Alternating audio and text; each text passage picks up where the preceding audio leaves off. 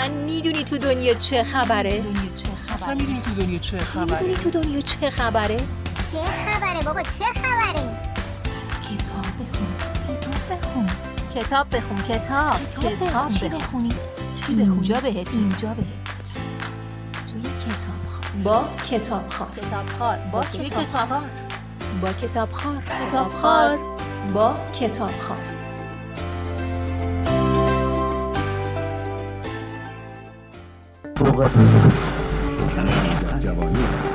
دهه 90 شمسی زمانی بود که عده زیادی از افغانستان به مقصد غرب مهاجرت کردند. مهاجرت هایی که هر کدوم قصه خودشون رو دارن و حالا که در اواخر این دهه قرار داریم تعداد داستانایی که با این محوریت منتشر میشن رو به افزایشه.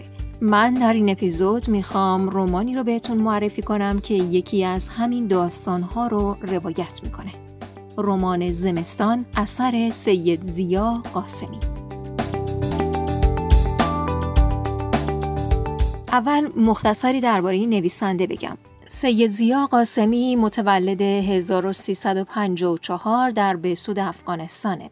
او در سال 1364 به ایران مهاجرت کرد و در رشته سینما از دانشکده صدا و سیما فارغ التحصیل شد. او فعالیت خودش رو در زمینه شعر از سال 1370 شروع کرد. از نکات مهم شعر قاسمی اینه که او برخلاف بعضی از شاعران جوان همدورش طوری زبان فارسی رو به کار می‌گیره که انگار زبان کوچه و بازار امروزه و تونسته از ادغام این دو گونه بیانی مثل موسیقی های ادغامی آثار بدیعی رو خلق کنه. از آقای قاسمی تا حالا چندین مجموعه شعر در قالب کلاسیک و آزاد به نشر رسیده. باغهای معلق انگور دومین مجموعه شعر سید زیا قاسمیه که جایزه کتاب سال افغانستان در حوزه شعر رو دریافت کرد. این مجموعه شعر در ایران توسط انتشارات سوره مهر منتشر شد. رمان زمستان اولین تجربه داستانی سید زیا قاسمیه که توسط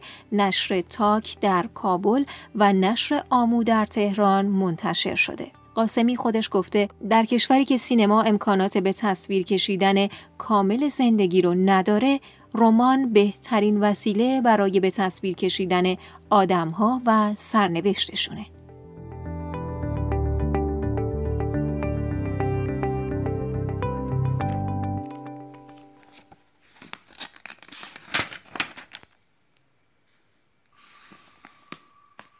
نام پسر جنرال حشمت بود.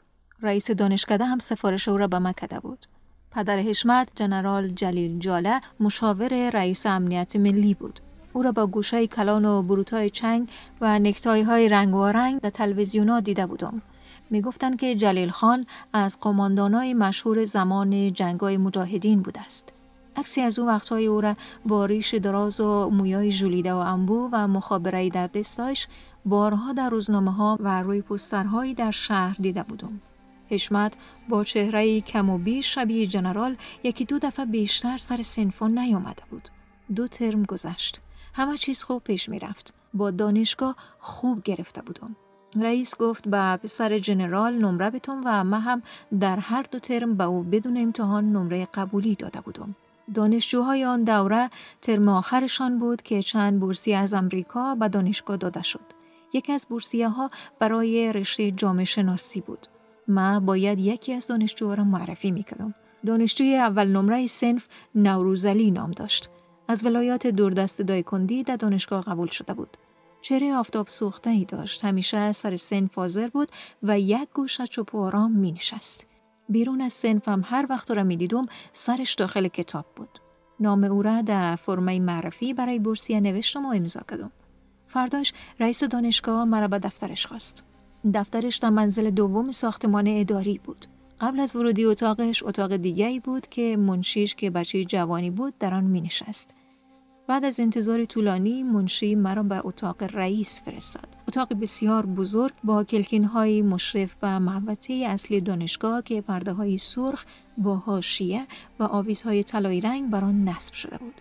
از من خواست بشینم. خودش هم آمد روبرویم نشست و از سنف و درسا پرسان کرد. خوب است رئیس صاحب مسئله به درس علاقه دارن و نمرایشان ترم به ترم بهتر شده است خوب است خوب است کدام مشکل خو نیست مشکل که نمیشه گفت نیست ولی می‌سازیم رئیس به حرفایم گوش می‌کرد در کتابخانه دانشگاه کتابای رشته جامعه شناسی بسیار کمن و همون مقدار موجود هم از سالها پیش هستند که بروز نیستند.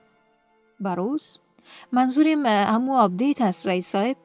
آها خب بله این مشکل در دیگه مضمون هم داریم. خوشبختانه قرار است از سفارت ایتالیا و ما کمک شود. این کمک که برسه یک مقداری کتاب خریداری می‌کنیم. درست است. خب شادان صاحب شما را به خاطر بورسیه امریکا زحمت دادم که اینجا تشریف بیارید. شما نام یکی از شاگردا را دادید که گپ درست است و حتما او شاگرد لایق هم هست. مگر ما نمی‌تونیم او را روان کنیم؟ چرا رئیس صاحب؟ چرا اشی است که ژنرال صاحب خواسته که بچه او را به این بورس معرفی کنیم و خود وزیر صاحبم در این باره به ما هدایت داده است. صدای وزوز مگسی از طرف یکی از کلکینا می آمد. با چشمایم دنبال مگس گشتم که پیداش کنم. روی شیشه کلکین نشسته بود و از آن بالا می‌رفت. رئیس که نگاه مرا دنبال کرده بود با لحنی خجالت زده گفت صبح برقا نبود هواکش کار نمی‌کرد. کلکینا را باز مانده بودن از همین خاطر مگس داخل اتاق آمده است. حواس ما به گپهای رئیس و به بورسیه برگشت. رئیس صاحب جنرال هزینهش داره که بچهش به بهترین دانشگاه رایی کنه. بهتر نیستی فرصت از کسایی باشه که استحقاقش دارن اما امکاناتش ندارن؟ خیلی بهترا هستن که در این مملکت عمل نمیشن شادان صاحب. شما پشت گپا نگردید. اینجا یک فرمه سفید است. نام حشمت بنویسید و امضا کنید. رئیس صاحب یک مشکل دیگه هم هست. حشمت سر درس هیچ وقت حاضر نیست. من طبق هدایت شما نمرهش داده ولی واقعیت ای است که او هیچ چیز از درس یاد نگرفته. اگه او را معرفی کنیم در خارج هم خودش به عذاب میشه و هم دانشگاه زیر سوال میره. ایناش به ما و تو ارتباط نداره شادان صاحب.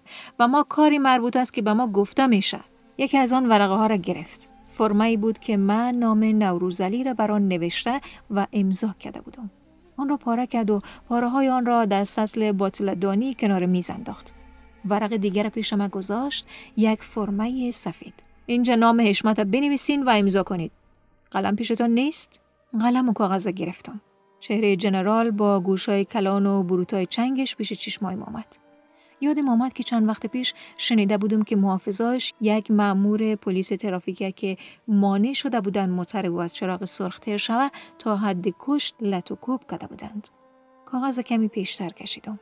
چهره آفتاب سوخته نوروز در پیش چشمایم آمد. استاد در دوی کندی در وقت کشت کردن یک دسمه در کتاب بود و یک دسمه در خرک قلبه با خودکار آهسته روی کاغذ ضرب گرفتم روی کاغذ بین خانه های سفید فرمه باز چهره نوروز دیدم و چشمایش که به ما دوخته شده بود.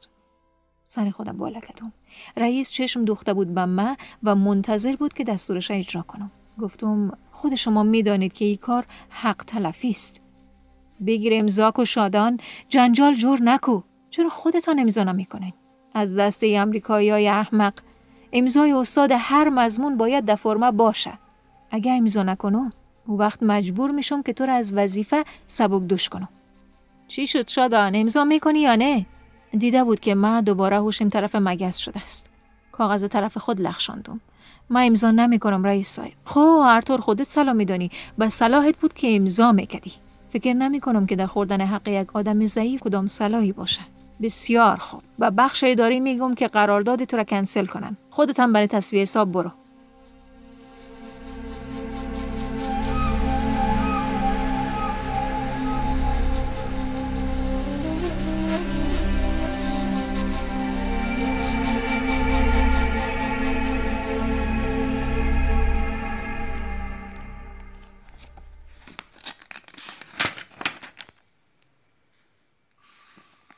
اول با عجله جوابیه رئیس دانشگاه را خواندم بعد به شماره که سردبیر از آن زنگ زده بود تلفن کردم.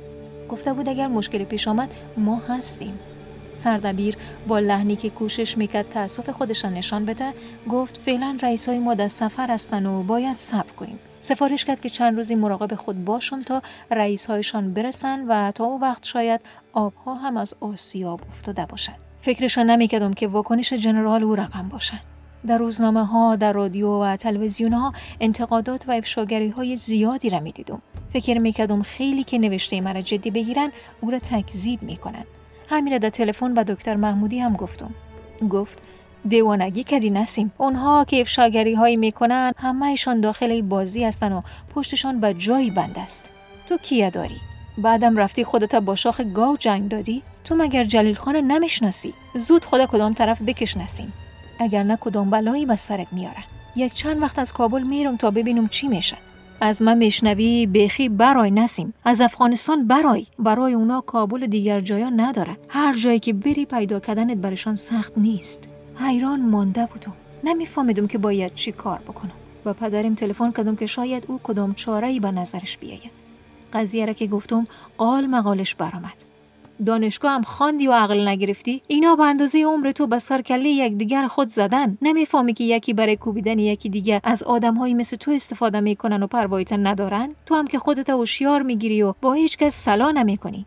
چند ثانیه سکوت کرد و لحنش آرامتر شد. با امید کمک نفرهای و روزنامه نباش. اونا تو را بازی دادن و استفاده خودشان کردن. دیگر برشان مهم نیستی. از گپ ما بکن بچیم. یک چند وقت کدام طرف برو تو باز اوضاع را بنگریم که چی میشه.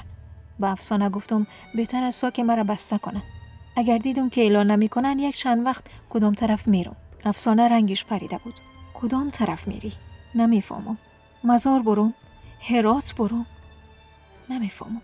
دکتر محمودی هم میگه که بیخی از افغانستان برم راست میگه. مزار و هرات هم از امی مملکت هستن. امی دولت و امی آدما. اگه در افغانستان جایی هست که دست اینا نمی‌رسه برو اونجا.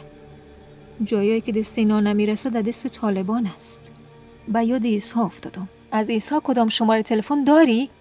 ایسا بچه کاک های افسانه بود که چند سال پیش از راه قاچاق خودش به سویدن رسانده بود و حتما راه چای خارجه یاد گرفته بود. بیا این هم شماره تلفن ایسا افسانه آمد و کاغذی را به دستم داد. کاغذ در جیب ماندم ما برم دیگه نانه بکشم. دسترخان هنوز در دستم بود که صدای تک تک دروازه بلند شد. محکم و با شتاب می زدند این وقت شب؟ خودشان هستن. من از پشت بام میرم. دوباره دروازه را زدن. این بار ضربه هایشان محکم تر زده می شد فرصت نشد که با بچه ها خدافزی کنم. از بین بازیچه هایشان بدونه که به اونا دقت کنم گذشتم و به بام برآمدم.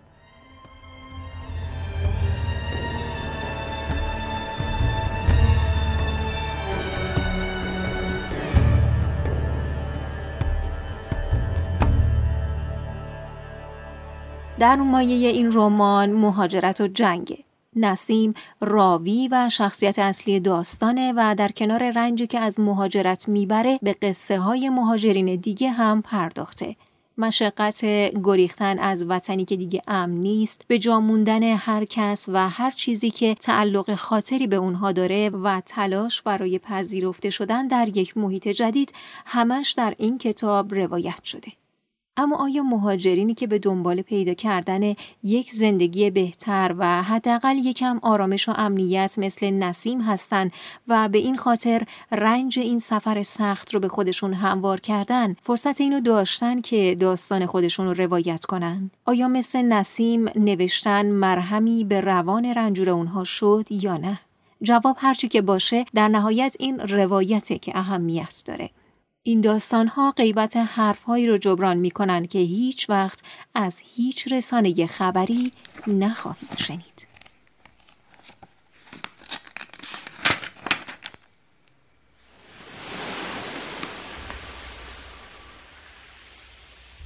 دو قایق بادی بزرگ با موتورهایی در قسمت عقب یکی آبی کمرنگ و دیگری خاکستری که در آن هوای پوشیده از ابر با افق و زمینه دریا همرنگتر معلوم می‌شد.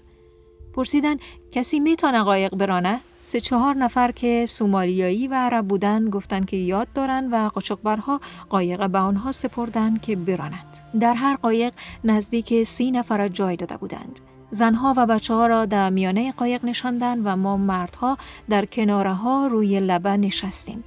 در حالت عادی ظرفیت ها دوازده یا چهارده نفر بیشتر نبود اما آن همه آدم را در آن جای دادند. ما و چند نفر دیگه به برها اعتراض کردیم. گفتند تنها همین دو قایق است و اگه سوار نشوید چند روز دیگر هم باید صبر کنید.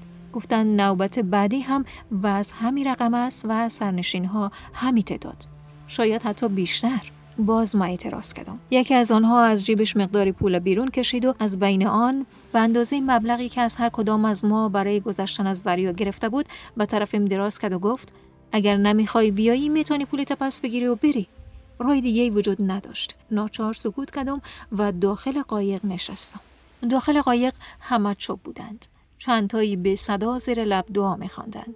نگاه همه به دریا و به روبرو دوخته شده بود که چه وقت ساحل به چشم خواهد خورد. یاد خبری افتادم که در کابل از تلویزیونا از نجات یک قایق در حال غرق شدن دیده بودم. خدا لعنت می‌کردم که چرا بیخیالی کردیم و آب بازی را یاد نگرفتیم.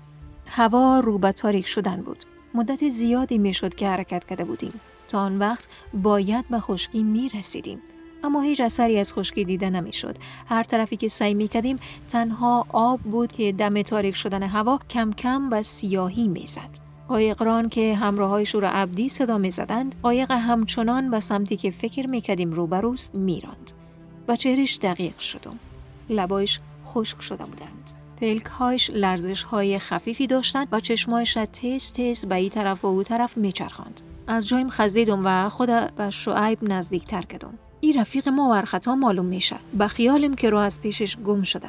من به می فکر و معلم صاحب تا حالا باید به خشکی تا می شدیم ولی هیچ نشانی از خشکی نیست. تو که انگلیسی می‌فهمی از او پرسان کن دل نادل صدای مکشیدم و از قایقران پرسیدم که آیا راه را درست میریم یا نه؟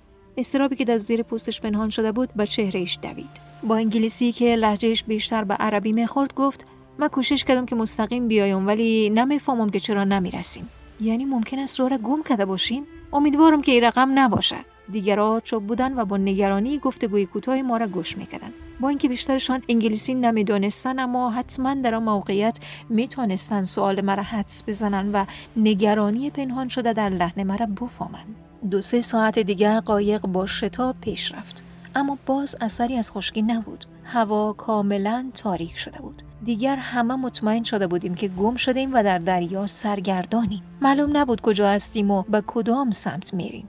من واقعا متاسف هستم. بهتر است که موتور خاموش کنیم. تل کم مانده. همین مقدار که مانده برای فردا بگذاریم که در روشنایی بتونیم راه را پیدا کنیم. در تاریکی چهرش دیدن نمی‌شد اما صدایش میلرزید. از پیش روی قایق صدایی که در آن تاریکی معلوم نبود گویندهش کیست پرسان کرد. تا صبح آب قایق دورتر نمی‌بره؟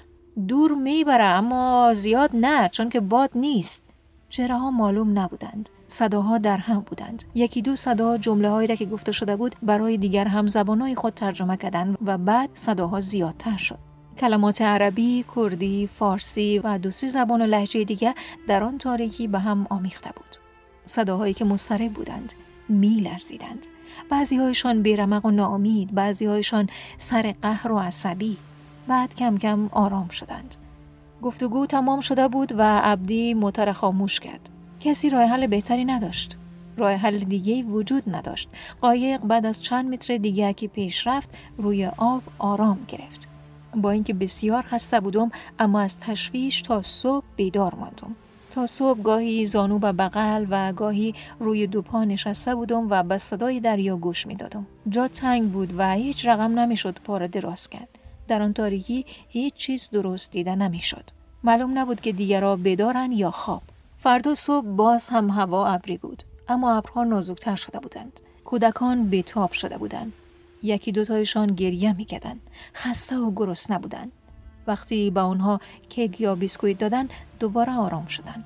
چند نفر از بزرگترها هم که طاقتشان خلاص شده بود چیزی از ساکشان بیرون کشیدن و شروع کردن بخوردن دریا از سیاهی برآمده بود و مثل روز قبل خاکستری شده بود. عبدی با جوان سومالیایی دیگه که پهلویش ایستاده بود با زبان خودشان گپ می‌زدند و با انگشت اشاره خورشید و دیگر جهتها را به هم نشان می‌دادند. با حرکت قایق دوباره می‌شد شعاع امید را در چهره های خسته مسافران دید. قرار بود دو ساعته به خشکی برسیم اما تا آن وقت نزدیک 18 ساعت می‌شد که روی آب بودیم. نمی‌دانستیم به کجا کشیده شدیم هنوز از حرکت قایق نیم ساعت نگذشته بود که قایق خاموش شد. تیل تمام شده بود. دوباره ترس و ناامیدی به شهرها برگشت. رنگ ها پریده بود و نگاه ها کند و کشتار به اطراف و به یکدیگر دوخته می شد. عبدی کنار موتر ایستاد شد که حرف بزنه. همه سکوت کردند.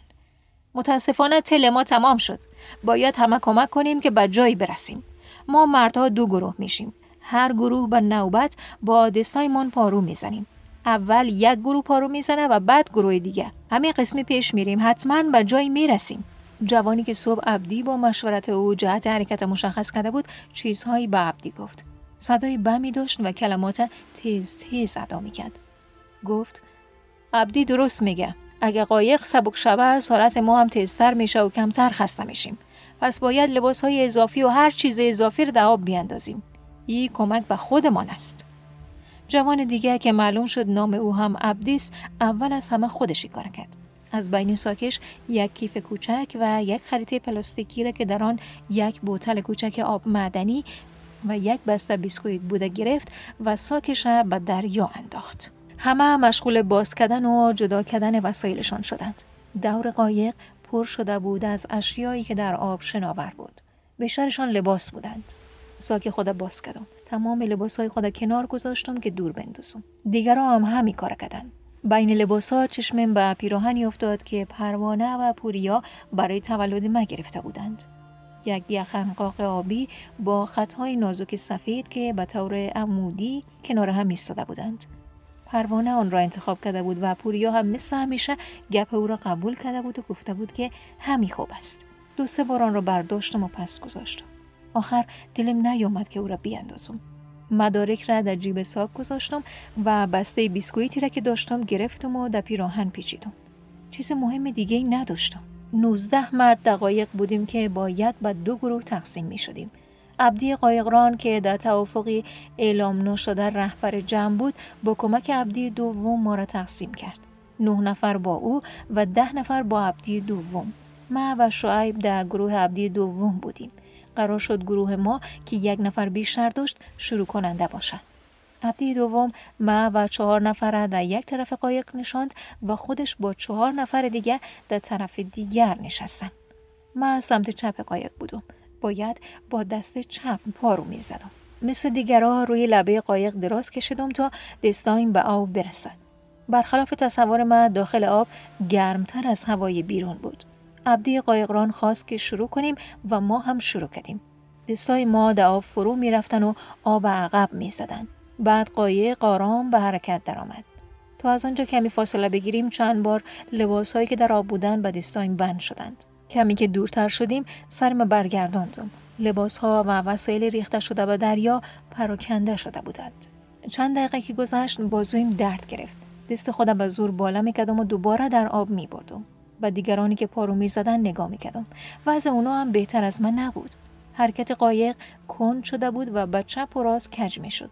معلوم بود که پارو زدن ها میزان نیست. پارو زدن فعل مناسبی برای آن کار نیست چون پارویی در کار نبود. قایق بود و آب بود و دستای ما اما فکر نمی کنم که اصطلاح دیگری برای آن داشته باشیم آن کار آنقدر انجام نشده که در زبان برای آن فعل مخصوص ساخته شده باشد هوا تیره تر شد و باران قطر قطره شروع به باریدن کرد قطرات باران بر سر و جان ما می نشست یخ بودند و ما در برابر آن بیدفاع بودیم کم کم باران تیزتر شد نوبت گروه دوم تمام شد و دوباره ما باید پارو می زدیم. جای آنها را بر لبه قایق گرفتیم. هر کدام در جای قبلی خود نشستیم. آستین های را دوباره بالا زدیم و خودمان را روی لبه قایق خم کردیم. عبدی قایقران شروع کرد به شمردن و ما با شمارش او شروع کردیم به پارو زدن. به فکرم رسید که کاش جاهای ما رو با چند نفری که در آن طرف قایق بودن تبدیل می‌کردیم که دستای ما برای پارو زدن عوض شود و شاید دیرتر مانده می شدیم. سرعت قایق بسیار کم بود. کسی نمی‌دانست که با آن سرعت چقدر طول می کشد تا به خشکی برسیم. اما راهی غیر از آن نبود. باید ادامه می‌دادیم. سر تا پا تر شده بودیم و باران همچنان تیز می